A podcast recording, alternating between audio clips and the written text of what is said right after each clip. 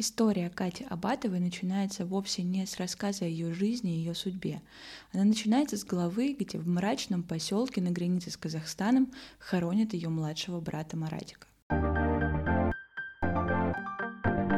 Всем привет! Это подкаст «Испиты сюжет» и я его ведущая Кири Кристина. Сегодня мы будем говорить о Кате Абатовой, о главной героине романа Екатерины Манойла «Отец смотрит на запад». И начнем мы рассказ с предыстории, с того, как Екатерина Мануэла сама рассказывает о том, как ей пришла идея в голову написать этот роман. Удивительно, что роман о женщинах назван «Отец смотрит на Запад», хотя про самого отца главной героини, ну, там есть эта линия, но не могу сказать, что там есть какая-то э, глобальная история и что все крутится вокруг него. У книги есть предыстория. Екатерина Манойла рассказала ее на интервью, да, наверное, не на одном интервью, а, о том, что она была в ссоре со своим отцом последние 10 лет жизни его. И когда он умер, она не успела приехать на похороны. Его похоронила до заката солнца. И когда пришло время разбираться с юридическими вопросами, вопросами квартир, а, оказалось, что по всем документам он был еще жив.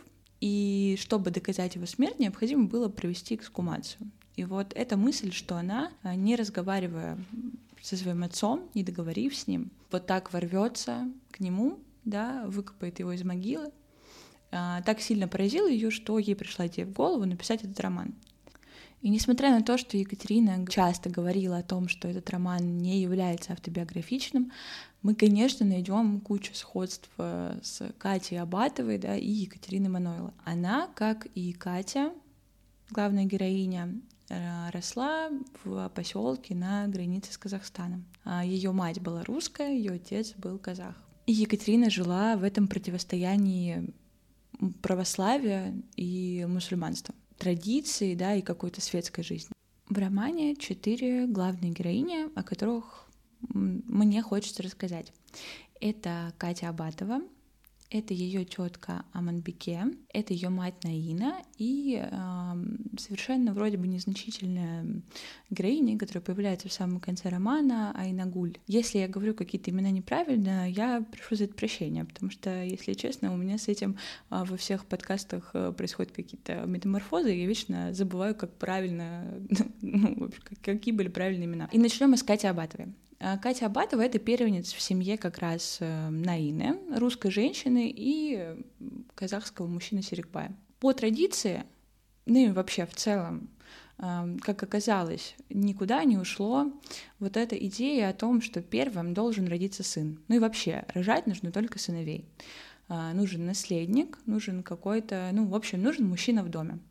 А, поэтому отец Серикбай, когда Наина была беременна, естественно, ожидал сына. Его сестра Аманбике ожидала сына. Все родственники и весь район, все соседи вообще ожидали сына.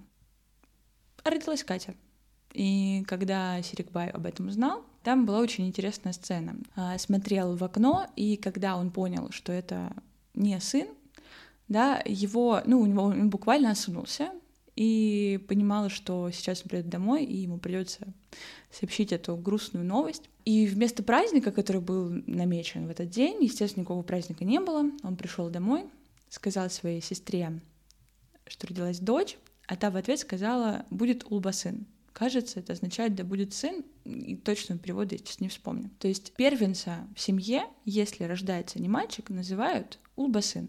И, как говорит э, Екатерина Манойла, все улбасы, не имея прямого родства, были похожи друг на друга. Они были сутулые, осунувшиеся и ну, немножко несчастные. В глазах их читалось какое-то, какое-то страдание. А самое удивительное, что если бы Наина родила второго, вторую дочь, то ее бы назвали Костыгой, что означает «прекрати рожать девочек».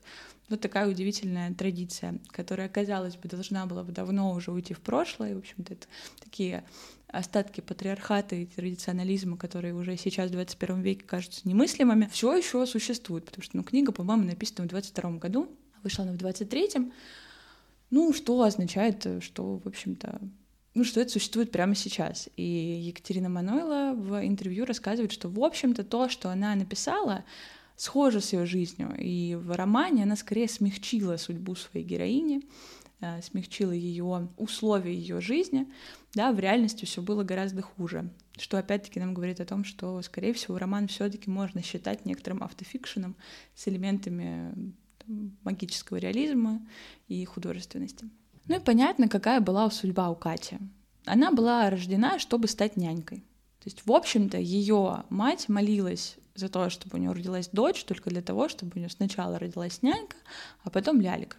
Ей была нужна, ну, буквально вот как бы рабочая сила, руки, которые смогут постирать, убрать, приготовить, в общем-то, жить вот эту вот жизнь, которую жили все женщины в этом самом поселке. Вторая главная героиня, которую я хочу сказать, это Наина. Это как раз мать Кати. Это самая интересная, на мой взгляд, история. И интересна она не тем, что ее мать э, сильно ударилась в православие, произошел такой глубокий, серьезный перекос, а в том, что вся ее жизнь вся ее история это такой очень э, затяжной бунт. Не могу сказать, что это какой-то подростковый бунт, но это какой-то протест бесконечный. Она жила в Москве, родилась в Москве. Ее мать, э, кажется, профессор идеологии КПСС. Ну, то есть в религии там даже нигде рядом не было и быть не могло.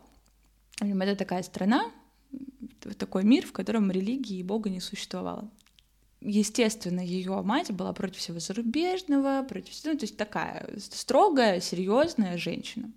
И Наина, естественно, против ее воли, против, э, ну, чтобы сделать ей что-то на зло, уезжает на практику в этот самый поселок на границе с Казахстаном, э, там она находит Серикбая, она выходит за него замуж, и все это она делает как будто бы на зло матери, то есть она все делает, лишь бы не быть на нее похожей, либо вообще не жить этой жизнью, которой живет ее мать.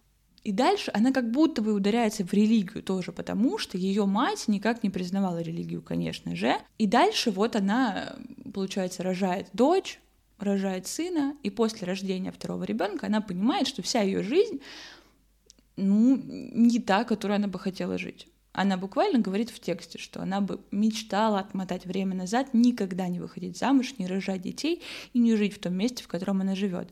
Но так уж вышло, что а, происходит то, что происходит. И после рождения второго ребенка ее состояние доходит до предела, она не может справиться с тем, что жизнь ее абсолютно не та, которой бы она хотела жить, и абсолютно не та, которую она заслуживает, возможно, в ее голове, и она уходит в монастырь, и дальше, собственно, ее судьба ну, для нас прерывается. То есть мы не знаем, что там дальше с ней происходит. А, позже на страницах романа мы узнаем, что она стала матушкой, и что все у нее так, как она, наверное, ну, того хотела впоследствии. Она отдала свою жизнь Богу. В противовес э, образу Наины, русской женщины, да, которую Серик Бай привел в дом, в семью, есть его сестра Аманбике. Это самый живой вообще персонаж книги. Это женщина, которую ты искренне ненавидишь на страницах романа. Ты, точнее как, ты вот вроде ее ненавидишь, но одновременно с этим тебе ее немножко жалко. Ты понимаешь, что она, в общем-то, несчастная женщина, судьба которой, ну, сложилась вот так, потому что по-другому никак она сложиться не могла, и характер ее сложился так, и по-другому не мог. Ну вот она такая мерзкая тетка, которая вот ненавидит свою жизнь, свою племянницу, вот эту вот жену своего брата, брат его, в общем-то, тоже не сильно любит, и все, что она любит, это своего сына и, ну, наверное, когда-то своего мужа, которого уже нет в живых, и деньги. Ну, то есть какой-то холодный расчет и алчность свою она, в общем, признает и понимает. На страницах романа мы понимаем, что вообще было в детстве у Монпике, если я правильно, надеюсь, ударение ставлю, правильно все произношу. А, я часто читаю, когда книги, я, ну, имена вообще могу читать всю, всю книгу неправильно, всю книгу неправильно, потому что ну, у меня как-то в голове все складывается, и потом этот герой назван вот так, хотя автор называл его по-другому. В общем, возможно, сейчас происходит со мной то же самое. Вот как бы был Серик Бай, мужчина, а она женщина. Поэтому в какой-то момент гуляли, играли, жили счастливую детскую жизнь, а в какой-то момент Серикбаю все еще можно было играть, гулять, веселиться и жить свою детскую прекрасную жизнь, а Аманбеке в какой-то момент, да, нужно было учиться готовить, убирать, стирать. И превращаться в такую домохозяйку в то время, как ее брат, которого она любила, с которым она играла все свое детство, все еще мог продолжать жить свою свободную, прекрасную жизнь, потому что он мужчина, а Манбике — это нянька это та, кто должна помогать своей семье. И, ну, Соответственно, она также вела себя с Улбасын, с Катей. Она также вела себя с дочерьми своего сына Тулина там вот две девочки бегали, она относилась к ним так же. И она, несмотря на жуткую несправедливость, на ну, чудовищные традиции какие-то, на какие-то страшные вещи, которые происходили с ней в жизни, она, ну, озлобилась и почему-то все равно считала, что ну, надо рожать мальчиков, и что мужчины — это лучшие вообще на планете существа, и что вот во имя них здесь все и происходит. То есть у нее не произошло какого-то сознания, что все это как-то неправильно. То есть она жила внутри этой системы, а, была ее жертвой и была же ее насильником. Вот, потому что, понятное дело, к Наине, к жене своего брата, она тоже относилась не как к своей подружке. Никакого сестринства, никакого там поддержки никакой там не было. И точно так же страшно угнетательно, если так можно сказать, она относилась к невестке своего сына Айнагуль. А как она стала невесткой сына да, своего? Он ее украл. Ну, как бы долго спрашивать никого не стал много тоже не размышлял, вот он как сказал, что украдет, вот на следующий день домой привел. А она, опять-таки, да, никакого сочувствия к женщине не проявляет, она ведет себя так, как будто бы так и должно быть. И самое интересное, что Екатерина Манойла рассказывала про эту историю, про кражу девушки, как, ну, это была реальная история. То есть она говорит, что, да, это вот как бы история из ее жизни, из ее детства. Она как бы видела это и потом описала в своем романе. И как говорит опять-таки Екатерина Манойла, что в детстве она видела, как невесты плачут на свадьбах. И ей казалось, что ну так и должно быть, что это часть какой-то игры. И только спустя время, спустя десятки лет, она поняла, почему они плачут, насколько это было чудовищно и страшно. Получается, про все четыре героини немножко рассказала. Чем заканчивается роман? Точнее, не чем заканчивается, чем Екатерина Манойла хотела закончить роман. То есть, в общем-то, она признает, что она писала его про сестринство, про феминизм, про то, что насилие чудовищно. То есть она писала, она хотела свой опыт э, жизни и своей судьбы как-то изобразить на страницах романа, изобразила его, это было такое, возможно, какой-то акт терапии, какое-то ну, понимание себя, вот это все происходит. Роман написан блестяще, на мой взгляд, очень интересно, ярко, его хочется читать и дочитать, тебе как бы внутри немножко тебя сковывает, тебе тяжеловато читать какие-то моменты, какие-то яркие описания, сравнения, и я знаю, что некоторые критики после прочтения романа говорили, что там очень однообразная лексика и в сравнении какие-то очень, да, ну, недостаточно качественно написанный текст. На мой взгляд, это не так, он мне нравится, несмотря на то, что где-то сюжет, его динамика падает, а, мне все равно очень нравится, потому что этот роман, ну, вот ты начинаешь его читать и хочешь дочитать его до конца. И вот, как Екатерина Мануэла говорила, что она планировала вообще сделать его ну, чудовищно пессимистичным, с ужасным концом, где Катя, главная героиня, при абсолютно вообще страшнейших обстоятельствах умирает. Она говорила о том, что она хотела вот ее а, заживо запереть в склепе, и, в общем, она там должна была умереть. Но через время, там, обсудив со своим мастером в литературном институте, она пришла к выводу, что, а, наверное, этой истории у нее должен быть счастливый конец, должна быть какая-то надежда. И там была не просто надежда, не просто Катя вышла из склепа и все-таки а, осталась жить, но и ну, произошел вот этот момент вот этой женской поддержки, любви, дружбы, сестринства, где она берет с собой вот эту вот невесту Айнагуль, которую украли, и они вместе уезжают в Москву.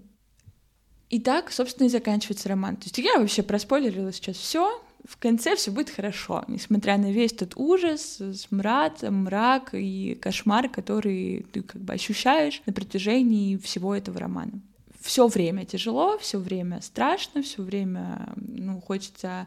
Мне хотелось э, этот роман закрыть, все время подышать и сказать, господи, ну, ну, ну не может быть вот так, ну так уже не может быть. А потом, начиная разбираться, ты понимаешь, что это, ну, это супер невыдуманная история что история про невестку, которая приходит в дом э, и превращается в такую рабочую силу и игрушку для битья, э, не имеющую прав ни на себя, ни на своих детей, ни на свою вообще, на всю свою жизнь, что все это реальность, что все это вот прямо здесь, прямо сейчас, вот прямо в 21 веке. Вот.